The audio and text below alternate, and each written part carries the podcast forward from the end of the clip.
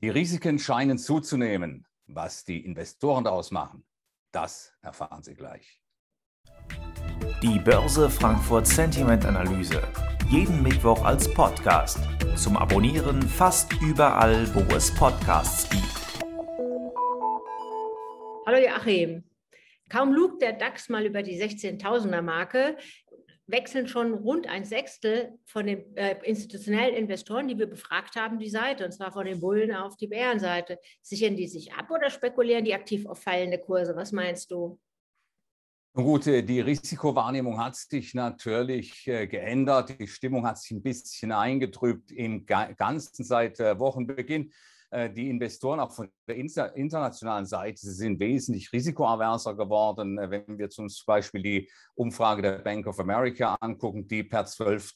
August fertiggestellt worden ist. Aber dann ist es hier doch ganz dramatisch, was hier bei uns passiert ist. Äh, nämlich, wir haben hier einen regelrechten Sturz des Börse Frankfurt Sentiment Index auf einen Stand von minus 38 Punkten äh, zu verzeichnen. Das ist ein Rückgang von 31 Punkten und das ist natürlich enorm.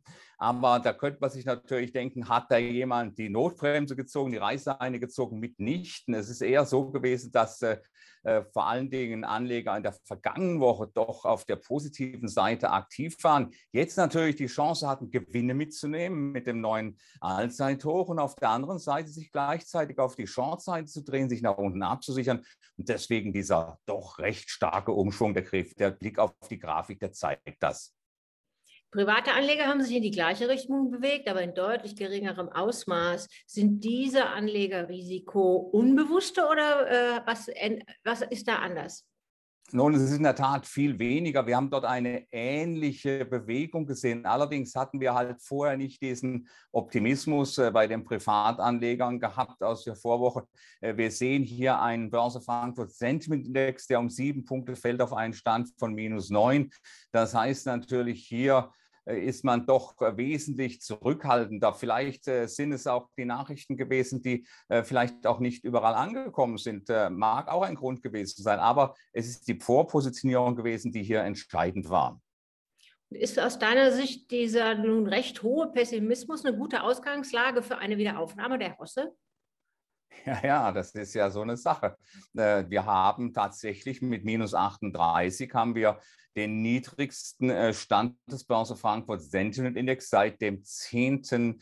Juni vergangenen Jahres. Äh, wir haben in der relativen Betrachtung auch einen ziemlich starken negativen Stand zu verbuchen im 3- und 6-Monats-Vergleich. Da ist es dann der niedrigste Stand seit April diesen Jahres. Also insgesamt eine Situation, äh, wo man natürlich äh, sich fragt, was machen die Anleger daraus? Äh, die wollen natürlich hier abgesichert sein für den Fall, dass es runtergeht mit dem DAX.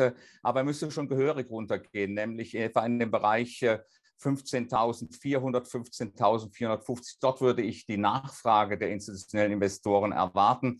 Aber auf der anderen Seite, und das ist eigentlich das viel Interessantere, es ist natürlich so, dass sich gerade diese Risikoaversion während der Corona-Pandemie sie hat sich einfach nicht ausgezahlt in der Vergangenheit. Und da ist natürlich eine gewisse Gefahr. Natürlich gibt es gute Gründe hier, sich nach unten abzusichern. Äh, vielleicht zu hohe Inflationsraten, vielleicht äh, das Zurückfahren des quantitativen Lockerungsprogramms der US-Notenbank, dann die Situation um das Delta-Virus. Das sind die Gründe, die zumindest die Bank of America ernannt hat. Und viel mehr negative Gründe, wenn wir jetzt Afghanistan noch hinzunehmen, viel mehr negative Gründe gibt es nicht zu nennen momentan. Das heißt also, es ist alles da, es ist alles eingepreist. Die Überraschungsseite ist diejenige, wenn wir nach oben gehen sollten. Wenn wir also neue Allzeithochs machen, da werden wir vielleicht nicht gleich eine Reaktion sehen, aber so etwa 16.200, 16.250, da kämen dann die äh, Chance-Positionen, die Absicherung von heute im Bedrängnis und das, äh, ja, das Ergebnis, das wäre dann höchstwahrscheinlich wieder eine Chance-Squeeze äh, und äh, das würde natürlich dann letztlich gut sein für den DAX. Der DAX sieht also viel besser aus, als es hier die Stimmung bei den Investoren vermittelt. Danke für deine Einschätzung. Gerne. Die Börse Frankfurt Sentiment Analyse. Jeden Mittwoch als Podcast. Zum Abonnieren fast überall, wo es Podcasts gibt.